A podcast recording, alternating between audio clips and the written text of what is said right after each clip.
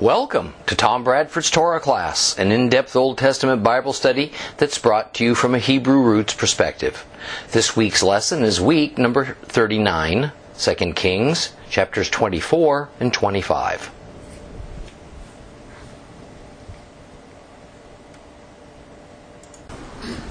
Well, we're entering the home stretch of our uh, study of 2 Kings, and this week and next is going to finish up the book. Now, what finishing up the book means is that Judah will then be officially exiled from the promised land. At that point, none of the tribes of Israel will be living in the land that God first set apart for them in his promise to Abraham. That doesn't mean that no Israelites remained in the land following the exile for various reasons. A mixed group of the remnants of the 12 tribes were able to stay in both the south, Judah, and in the north, Israel, also known as Ephraim or the northern kingdom.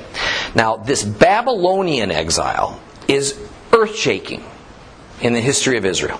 In fact, it was in Babylon where the religion of Judaism and the concept of synagogues as houses of worship was born. The Babylonian exile plays such a role in the plan of redemption that the God of Israel is laying all this out for us. And we find that various aspects of this exile are spoken of in a number of Old Testament books. So we're going to be using quotes from several of those today. Now, the last time we met, we spent a good deal of our effort in Jeremiah 27. But today, I'm going to try to chart the historical path, to connect some dots. All of the final 20 years of Judah's existence. Now, the crux of the Jeremiah 27 passages is a difficult one for both Jews and Christians to accept. Rabbis have worked in some pretty fanciful ways to try to explain it all away. And Christian leadership simply says that God essentially changed how he operates once New Testament times arrived. So, whatever God did then is irrelevant to modern believers now. And the crux issue is that God decided to be on Babylon's side for a while and against Israel. He decided to turn Judah over to Babylon as a punishment for their decade after decade of ever worsening apostasy, of unfaithfulness. And he told Judah that they were to willingly bow down to Babylon. They should not resist. The king and the government of Judah should be cooperative. They should be subdued. They should never consider rebelling because to rebel against Babylon was to rebel directly against God. Now, neither Babylon nor King Nebuchadnezzar is portrayed as evil in God's eyes. Rather, they have been raised up by God's hand of justice to be his judgment upon his people.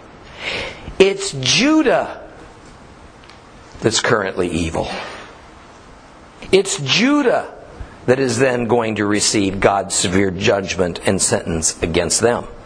Now, as Bible students and modern day believers, we have grown used to the idea that to fight against Israel or to do harm to Israel was automatically the same thing as coming against Jehovah. This is because Israel, the land, was God's set apart kingdom. Israel, the people, are God's set apart people. But God makes it clear that we ought not to assume that just because a person or a nation of people is redeemed, and set apart for Him, that they're now immune from His punishment or that He won't allow us to be put into subjugation or to be oppressed by another person or nation if we trespass seriously enough and for long enough. And this is outright stated in Jeremiah 27. There's no guesswork needed on our part. Jeremiah 27 5 says this. This is God speaking. I made the earth, humankind, all the animals on the earth by my great power and my outstretched arm. I give it to whom seems right to me. When God's redeemed rebel against the Lord, whether it's ancient Israel, modern Israel, or modern believers in Yeshua, He has and He will take action.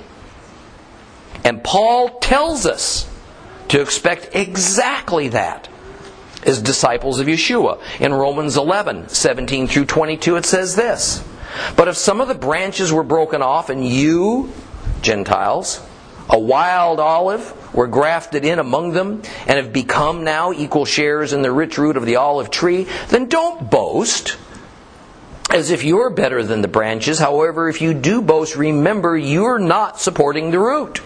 The root's supporting you. So you'll say, So branches were broken off that I might be grafted in. True, but so what? They were broken off because of their lack of trust. However, you keep your place only because of your trust. So don't be arrogant. On the contrary, be terrified. For if God didn't spare his natural branches, he won't spare you. So take a good look at God's kindness and his severity. On the one hand, severity towards those who fell off, but on the other hand, God's kindness towards you, provided you maintain yourself in that kindness. Otherwise, you too will be cut off. In 2 Kings 24, we found that Jehoiakim, Josiah's son, had taken over after another son of Josiah, Jehoahaz, had been on the throne for only three months. Jehoahaz was removed. he was imprisoned by the Egyptian pharaoh Necho, who then placed him or replaced him rather with his brother Jehoiakim. However, Jehoiakim would become a vassal to Egypt and then later on Babylon. Jehoiakim was a foolish man, we're told.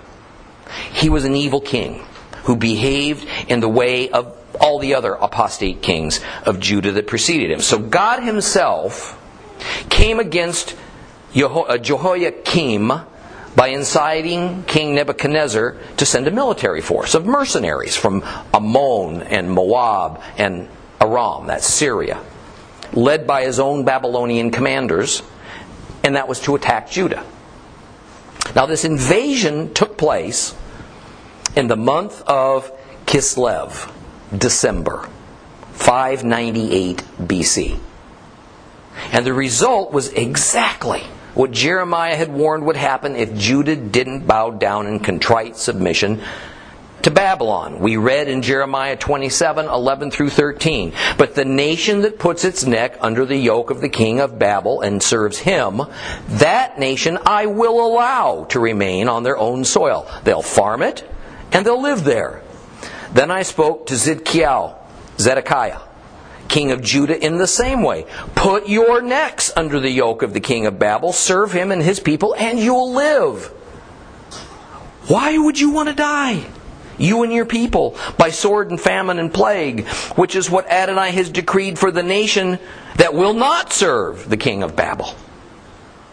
Now, surprisingly, 2 Kings 24 gives us almost no information about what happened to Judah and to King Jehoiakim as a result of this invasion. All it says is in 24 6 is then Jehoiakim slept with his ancestors, and Jehoiachin, his son, took his place as king. But there's considerably more details available in other books.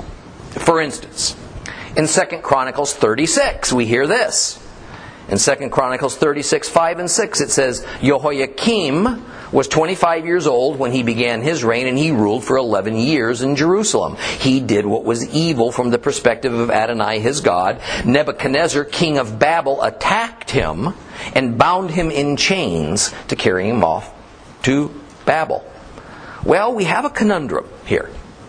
Because 2 Kings 24 says Jehoiakim died in Jerusalem. 2 Chronicles 36 says he was taken away prisoner to Babylon. Scholars have debated over which of these two statements is accurate because they can't both be right. Now, in general, the evidence is that he died in Jerusalem. For one thing, the rather detailed and complete Babylonian chronicles that charts the names of all the various kings taken prisoner during the many invasions of kingdoms and nations by Babylon makes no mention of uh, Jehoiakim being arrested and brought to Babylon. Further, we have a prediction of Jehoiakim's violent death from the mouth of the prophet Jeremiah again. But this time in chapter 22. Jeremiah 22, 18 and 19 says this. Therefore, here's what Adonai says concerning Jehoiakim, the son of Yoshiyahu, Josiah, king of Judah. There will be no one to mourn for him. O my brother, O my sister, there will be no one to mourn for him. O my master, O his glory. He will be given a donkey's burial dragged out of the gates of Jerusalem and thrown away to rot. How'd you like that on your tombstone?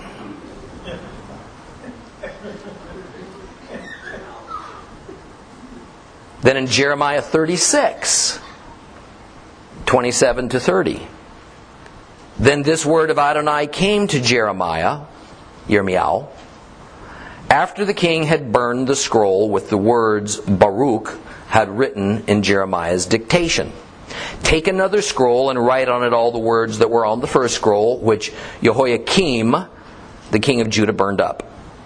And as far as Jehoiakim, king of Judah, is concerned, you are to say that Adonai says, You burned this scroll, asking, Why did you write in it that the king of Babel will certainly come and destroy this land and leave it without either humans or animals? Therefore, Adonai says this about Jehoiakim, king of Judah he will have no one to occupy David's throne, and his dead body will be thrown out to lie in the heat by day and in the frost by night. Now, taken together with Second Kings 20, that, take, that Second uh, Kings 24 statement that he died in Jerusalem at the time of the invasion, it's anyone's guess where that tradition came from about Jehoiakim being taken off prisoner to Babylon, but it certainly appears to be an error. Anyway, then in Second Chronicles, we find that articles that were looted from the temple were taken to Babylon. Second Chronicles 36 7. Nebuchadnezzar also carried the articles in the house of Adonai away to Babylon and put them in his temple in Babylon.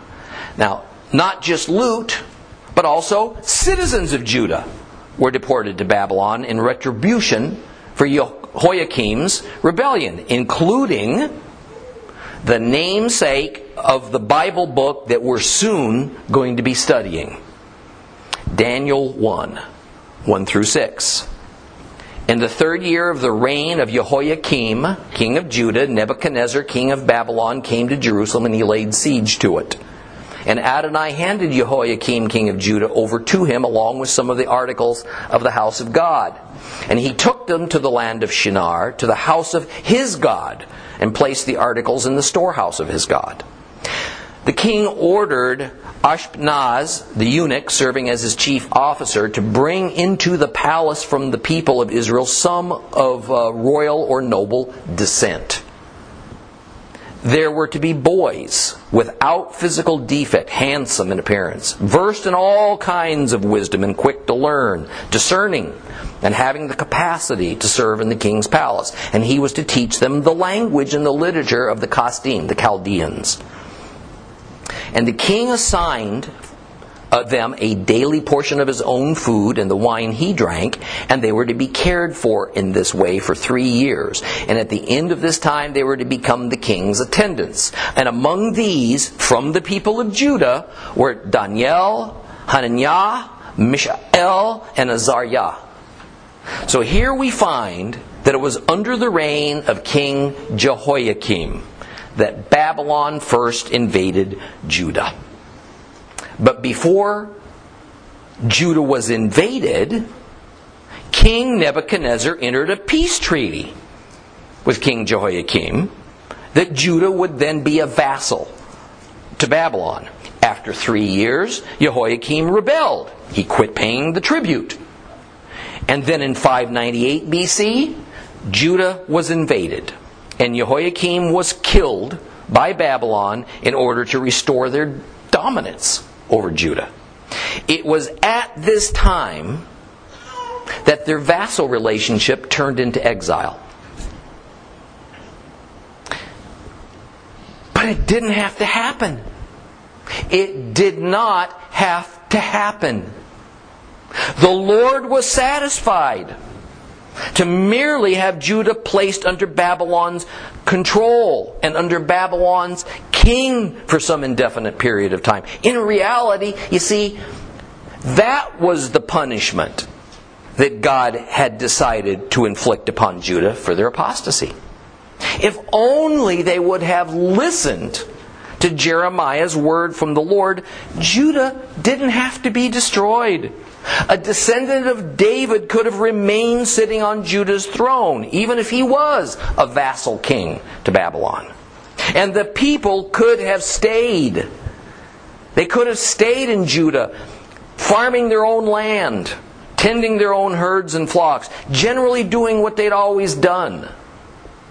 There is no evidence that Babylon acted as barbarians and harmed or mistreated the people of Judah. They didn't force their gods or their religion upon them. See, Judah's exile occurred only because Jehoiakim, king of Judah, and his government administration disobeyed God by rebelling against Babylon. Because they didn't like being a vassal and having their independence taken away, and they didn't want to accept God's punishment upon them. Let's reread a portion of 2 Kings 24 and let's deal with the next king of Judah, Jehoiachin. Let's read 2 Kings 24 starting at verse 7. If you have a complete Jewish Bible, it's page 432. 432. Read along with me. The king of Egypt did not leave his own land anymore because the king of Babel had captured all the territory of the king of Egypt between the Wadi of Egypt and the Euphrates River. Now, Jehoiachin was 18 months old when he began his reign, and he ruled in Jerusalem for three months. His mother's name was Nehushta, the daughter of Elnathan from Jerusalem. He did what was evil from Adonai's perspective, following their example of everything his father had done.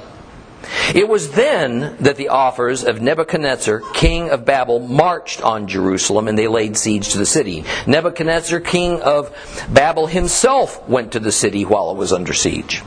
And Jehoiachin, king of Judah, went out to meet the king of Babel. He, his mother, his servants, princes, and officers, and the king of Babel took him captive in the eighth year of his reign. He also carried away from there all the treasures in the house of Adonai and the treasures in the royal palace. He cut into pieces all the articles of gold which Shlomo, Solomon, king of Israel, had made in the temple of Adonai, as Adonai had said would happen. He carried away all Jerusalem captive.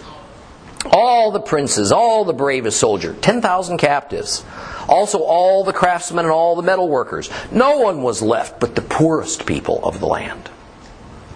Jehoiachin, he carried off to Babel. Likewise, he carried off the king's mother, the king's wives, his officers, the main leaders of the land from Jerusalem into captivity and to Babylon. All the strong men, 7,000 of them, as well as a thousand craftsmen and metalsmiths, all of them strong and trained for war, the king of Babel brought captive to Babel. The king of Babel made Mattaniah, Jehoiachin's father's brother, king in place of Jehoiachin, and changed his name to Zedekiah. Zedekiah was 21 years old when he began to rule, and he ruled for 11 years in Jerusalem. His mother's name was Hamutal, the daughter of Jeremiah, uh, Jeremiah from Libnah. He did what was evil from the perspective of Adonai, following the example of everything Jehoiakim had done. And it was because of Adonai's anger that all these things happened to Jerusalem and Judah until he'd thrown them out of his presence. Zedekiah rebelled against the king of Babel.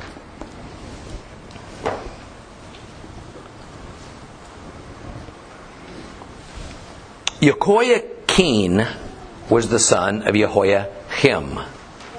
He was 18 years old when he took over the throne. It had been given to him by King Nebuchadnezzar. And just like his half brother, Jehoahaz, he only managed to rule for three months before trouble overtook him. And the words of Second Chronicles 36 tells us that he ruled for exactly three months and ten days. But also recognize that Second Chronicles says that he was eight years old, not 18, when he became king. Now, while some rabbis have gone through all sorts of gyrations to try and explain away this discrepancy, none's needed. The number eight is a copyist error. This was not a child king, and the context makes all that abundantly clear. Being an impetuous and immature 18 year old, he immediately defied Babylon and Jehovah, and he rebelled. So once again, Babylon sent its army to reestablish control. First, Nebuchadnezzar sent his generals and his military to put the city under siege, and then he only came to take personal command at a later date. It happened in the month of Adar, in March, in the year 597 BC. The young Jewish king, no doubt, never counted on Nebuchadnezzar reacting this way.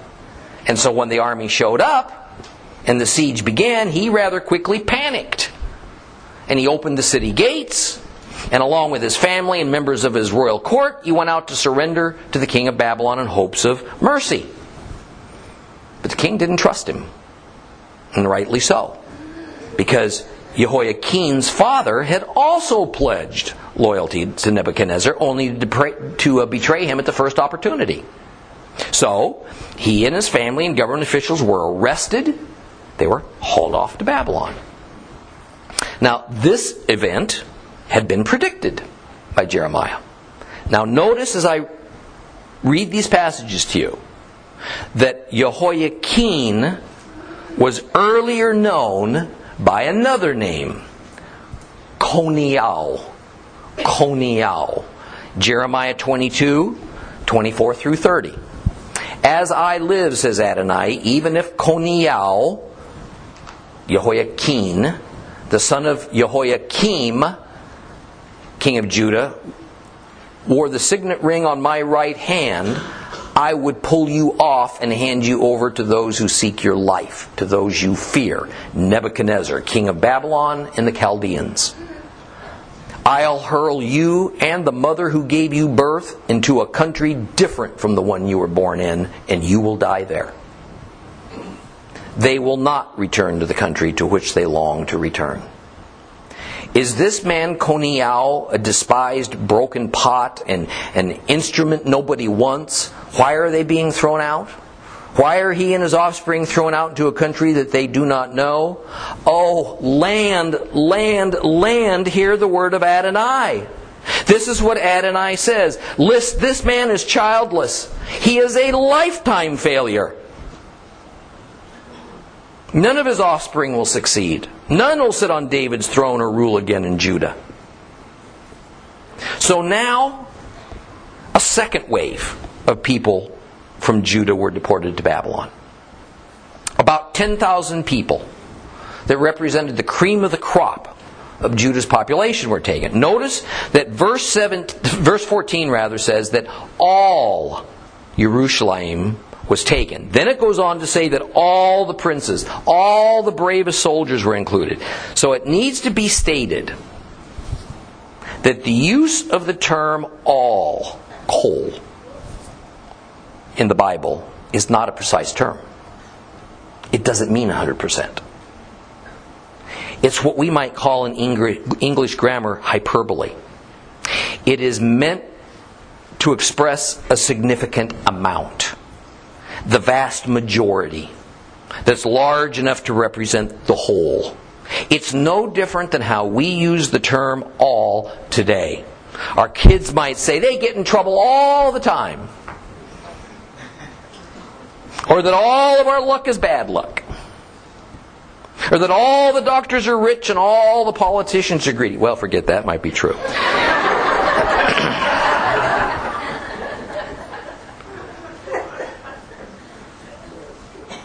All means predominantly in the Bible, not every last one. So, when we hear that all nations will come against Israel in the end times, it's not an absolute statement. It does not mean that there won't be a few nations, maybe some very obscure ones, that stay out of the fray. But it does mean that the bulk of the earth's powerful nations will. So don't let that biblical term all as it is used in the Bible, mislead you. It was never intended to mean all inclusive with no exceptions. Now, as we also read in verse 13, even more of the temple furnishings and treasures were now taken. In the first invasion and first wave of deportation in 598 BC, see, it was things like vessels and pans of, uh, and, and gold and silver articles that were taken, but this time, the result was more dramatic. It was much more destructive. Larger articles of precious metal, too large, some of them to transport, were cut into pieces. And they were taken to Babylon so they could be melted down and reformed into something else. This was but the second stage in the process of emptying Judah of its people, and there was one more to go. It was an escalation in response to Judah rebelling for the second time in only a couple of years. And then once again, the deportations and the looting of the temple didn't have to be. If only Jehoiakim and then his son Jehoiachin had been obedient to God's word from Jeremiah, had they just submitted to Babylon as Jehovah had instructed then the Babylonian army would not have invaded in retribution. Now, as to the numbers of people that 2 Kings 24:14 says were taken away to Babylon. Here it says it was 10,000. Then verse 14, uh, rather 16 speaks of 7,000 plus 1,000. Now if we look at Jeremiah 52, we hear this in, in uh, verses 28 through 30. The number of people deported by Nebuchadnezzar were as follows.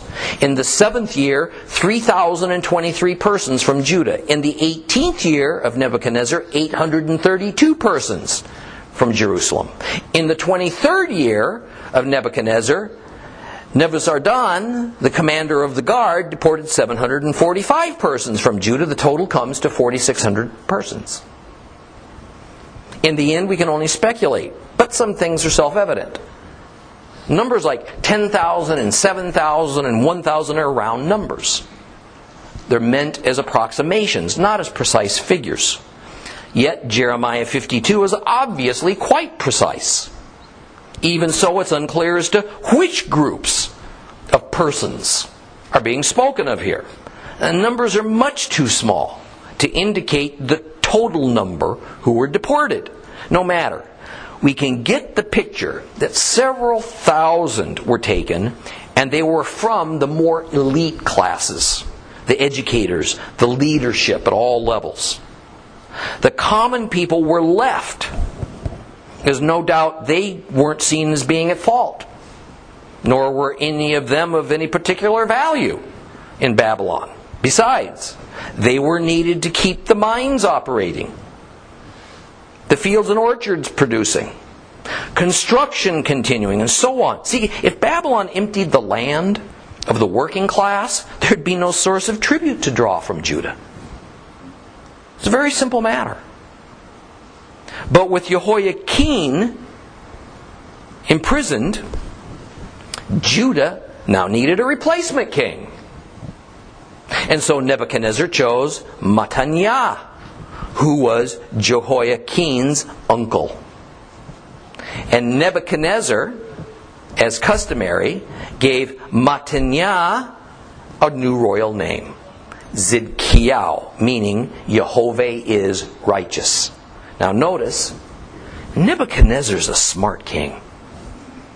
He's a good politician.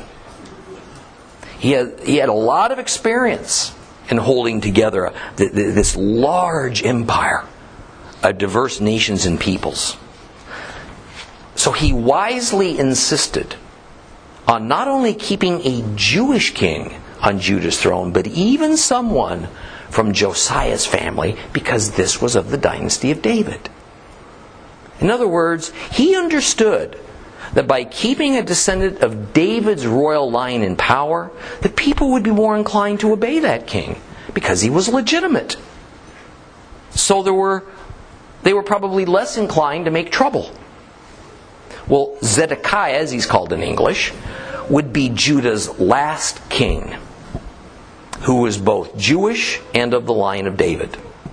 Why did Nebuchadnezzar choose Zedekiah? Well, for starters, Jehoiachin was too young at 18 or 19 years old to have had any sons beyond the age of perhaps two or three. Zedekiah was Josiah's son and was probably the last remaining option for Nebuchadnezzar if he wanted to enthrone a member of Josiah's family. Unfortunately, Zedekiah was totally unlike his father. Rather, Zedekiah was much like all the other wicked kings of Judah, although perhaps he didn't work quite so zealously at being wicked. Nonetheless, the Lord did see him as evil. Second Chronicles 36, 11 through 13 says this. Zedekiah was 21, or rather, back up. Zedekiah Zedekiah was 21 years old when he began his reign, and he ruled for 11 years in Jerusalem. He did what was evil from the perspective of Adonai, his God. He did not humble himself before Jeremiah the prophet, speaking on behalf of Adonai. He also rebelled against King Nebuchadnezzar, who had made him swear loyalty to him by God. Instead, he became stiff necked and hard hearted, refusing to turn to Adonai, the God of Israel. So, notice a couple of things about this passage. First, we have a slight variation in Zedekiah's name, Zedekiah's name. Here he is called Zedekiah. Zedekiah. Whereas Zedekiah is Yehovah is righteous. Zedekiah translates as God is righteous. Now, this sort of switching back and forth from God, Yah, to Yehovah, Yahu, all this in a name, this was all typical of Hebrew custom and literature. But second of all, we see that Zedekiah's main trespass was that he didn't obey God's prophet, Jeremiah. And this was viewed by the Lord as being stiff necked, stubborn, hard hearted. His mind was closed to God, just as was the Pharaoh of the Exodus. And he would not turn to Jehovah God of Israel, but rather he relied on his own ways and on his own intellect. Now, verse 20 ends this chapter with the notice that it was because the Lord had already decided the fate of Judah and Jerusalem that Zedekiah rebelled against Babylon. In other words, the final act that would bring an official end to the kingdom of Judah just needed someone to carry it out. So God put it in Zedekiah's mind to rebel against Nebuchadnezzar. Truly, such a thought to rebel was irrational. Judah had no means to defeat Babylon. Every time it had tried within the last the past few years, Judah lost more wealth, more people, more of the temple and palace treasures. See, it's an amazing thing that we witness in Bible history. That not only with God's kingdom, but among the Gentile nations, government leaders often made self destructive decisions that defied common sense. We read of them, we, we read more of them, we analyze them, we scratch our heads, and we wonder how a person could rise to such a lofty position and yet behave so foolishly. And yet, to themselves and to those who form their brain trust, these decisions are brilliant, well conceived. And any who question them or object well, they're seen as ignorant. They're just incapable of understanding life and economics or governing on their elite level. Of course, invariably, those leaders, Hebrew or Gentile, who made these kinds of decisions, they had no connection to God. They relied on human wisdom alone. And they either deceived themselves into thinking that they were in good stead with the God of Israel, or they believed that their own prowess, their own cunning, their own intelligence, that's all that was needed to rule. See, it's no different than today. And I can safely say that the end result for the leaders and their nations of today will be the same as it was for those ancient ones eventual national ruin and estrangement from God. Let's move on now and read together the last chapter of 2 Kings. 2 Kings 25. Page 433 if you have a complete Jewish Bible.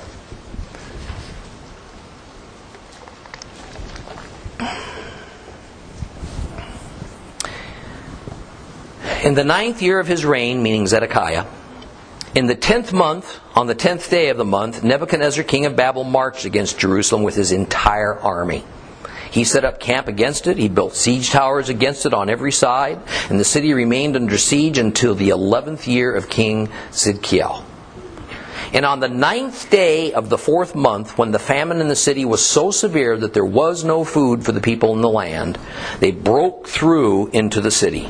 All the soldiers fled by night through the gate between the two walls near the king's garden. Because the Kasdim, the Chaldeans, the Babylonians, were surrounding the city, the king took the route through the Arabah. But the army of the Kasdim went in pursuit of the king and overtook him in the plains near Jericho. All of his troops deserted him.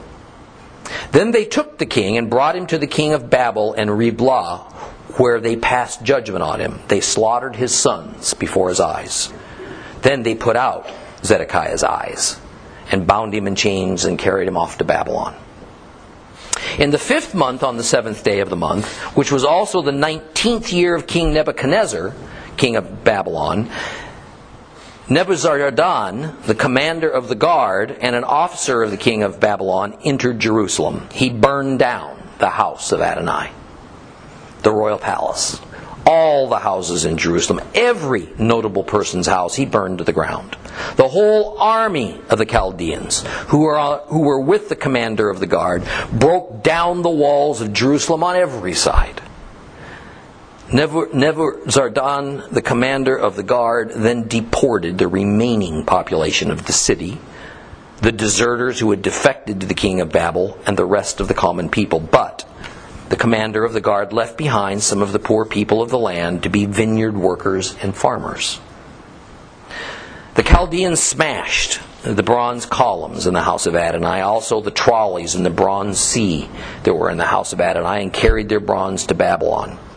They also took away the pots and shovels and snuffers, pans, all the bronze articles that had been used for worship. The commander of the guard took the censers, the sprinkling bowls, everything made of gold, everything made of silver, the bronze in the two columns, the one sea and on the bases, all of which Solomon had made for the house of Adonai, was more than could be weighed. The height of one column was 31 and a half feet. On its capital, on it was a capital of bronze, five and a quarter feet high with netting and pomegranates all around the capital, all of bronze. The second column was similar, also with netting. The commander of the guard took prisoner Sraya, the chief Cohen, the high priest. Zechariah, the second ranking priest, and three doorkeepers. From the city, he took an official in charge of the soldiers, five close associates of the king who had been found in the city, the army commander's secretary in charge of military conscription, and 60 of the common people found in the city. Nebuzaradan, the commander of the guard, took them and brought them to the king of Babel in Riblah. There in Riblah, in the land of Hamath, the king of Babylon had them put to death. Thus Judah was carried away captive out of the land. Nebuchadnezzar, king of Babylon, appointed Gedaliah, the son of Achikam, the son of Shaphan, governor over the people remaining behind in the land of Judah after he left. And when all the army officers and their men heard that the king of Babylon had made Gedaliah the governor, they came to Gedaliah in Mitzpah. Ishmael, the son of Netaniah, Yochanan, the son of Kareach, Sraya, the son of Tanhumet, uh, the uh, uh, uh, the Netophati, and uh, Yaazaniah, the son of Maakati, they and their men. Taking an oath, Gedaliah said to them, Don't be afraid of the servants of the Chaldeans. Just live in the land and serve the king of Babel, and things will go well for you.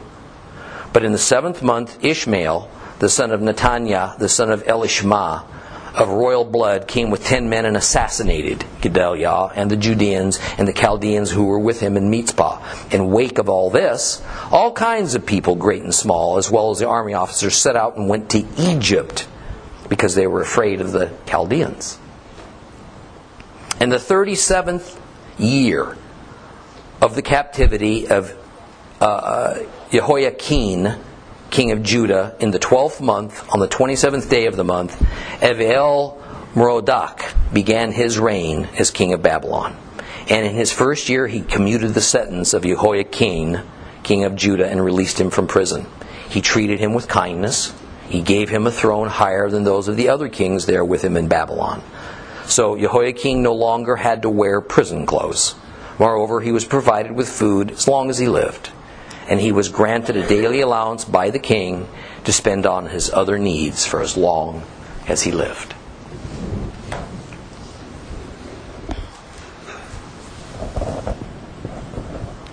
This chapter cuts right to the chase. The destruction of Jerusalem and the temple of God, followed by the final wave of deportations to Babylon. Verse 1 explains that it happened in the ninth year of the 11 year reign of Zedekiah. However, when it speaks of the 10th day of the 10th month, it's not in relation or reference to how much time Melech Zedekiah, King Zedekiah, had been on the throne. Rather, the 10th day of the 10th month is giving us a calendar date. The 10th month is Tevet, January. It was the dead of winter in Judah. Short days cold. Frost would cover the ground most mornings, and without a decent cloak or a blanket, one could die of hypothermia overnight. A warm fire was a must. The year was 588 BC. Only nine years had passed since the previous failed rebellion attempt. Why would Zedekiah think that now might be a good time when all the other earlier times ended in disaster? Well, we have to look to Ezekiel to explain this decision. So obviously doomed to failure and impro- impossible to comprehend as it must have been to everybody in Judah and Babylon, except, of course, to the deluded mind of King Zedekiah, who was being enticed by the Lord to go ahead and follow his own evil inclination. Ezekiel 17, 11 through 18. The word of Adonai came to me. Say to this rebellious house, Don't you know what these things mean? Tell them, Here, the king of Babylon came to Jerusalem, took his king and princes, and brought them to himself in Babel. Then he took a member of the royal family and made a covenant with him, putting him under oath. He removed all the powerful leaders of the land so that this kingdom of his would stay humble, not develop aspirations of its own. Rather, it would keep his covenant and live accordingly. But this man rebelled and he sent representatives to Egypt in order to obtain horses and a sizable army. Can he succeed? Can someone who does such things escape punishment? Can he break the covenant and still escape punishment? As I live, says Adonai Elohim, in the place where the king who gave him his throne lives, whose oath he despised and whose covenant he broke, there with him in Babel I swear he will die. Pharaoh, with his mighty army and numerous troops, he'll give him no help in the war when they raise siege works and build fortified cities, uh, fortified towers to destroy so many people, because he despised the oath by breaking the covenant to which he had sworn allegiance. Having done all these things, he will not escape unpunished. So here we have it. Zedekiah decided it would be a great idea to put his hope in an ancient adversary Egypt he tried to make an alliance with Egypt in anticipation that they would rescue him from Babylon. Oh man, how often believers will find ourselves in a bad way. And rather than petition God and wait upon Him in trust, we revert to the ways of the world, to the former ways that we had supposedly long ago left behind in order to try and deliver ourselves. In the Bible, Egypt has always represented a wicked and cruel taskmaster. Satan's kingdom, more or less. And yet, like heroin to a drug addict, it seduces even the one who seems on the road to rehabilitation right back to its degradation and destructive power. But God has another name for it. When we choose the ways of the world over His ways rebellion.